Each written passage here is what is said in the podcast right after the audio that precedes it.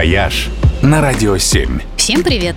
С вами travel эксперт Ольга Яковина. Когда на улице такие снегопады, как сейчас, всегда думаешь, эх, вот быть бы сейчас не в городе, а в горах, на горнолыжном склоне. Но одно, представьте себе, совсем не исключает другое.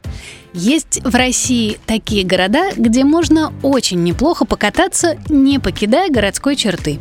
И речь не про маленькие пригорки, а про полноценные склоны с большим количеством трасс и подъемников. Такие есть, например, в Красноярске.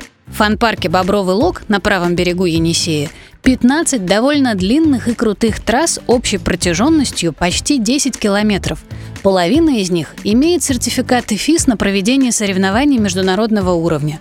А еще здесь есть сноупарк, горка для ватрушек и Родельбан – всесезонная санная трасса. И еще один из лучших красноярских ресторанов сибирской кухни – в общем, настоящий горнолыжный курорт, и это в 15 минутах от центра города. Жители Самары до трасс добираются чуть дольше – минут 30.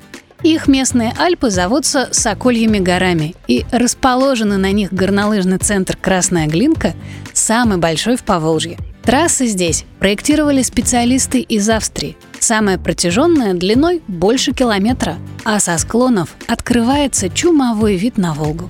Ну а в распоряжении жителей Южно-Сахалинска вообще настоящая большая гора, где в свое время была тренировочная база советских олимпийцев – в ГК «Горный воздух» перепады высот до 500 метров и спуски длиной больше 4 километров. А из центра города до них можно дойти пешком. Настоящий ski-in ski-out.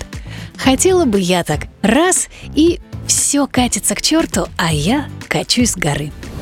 «Вояж» только на Радио 7.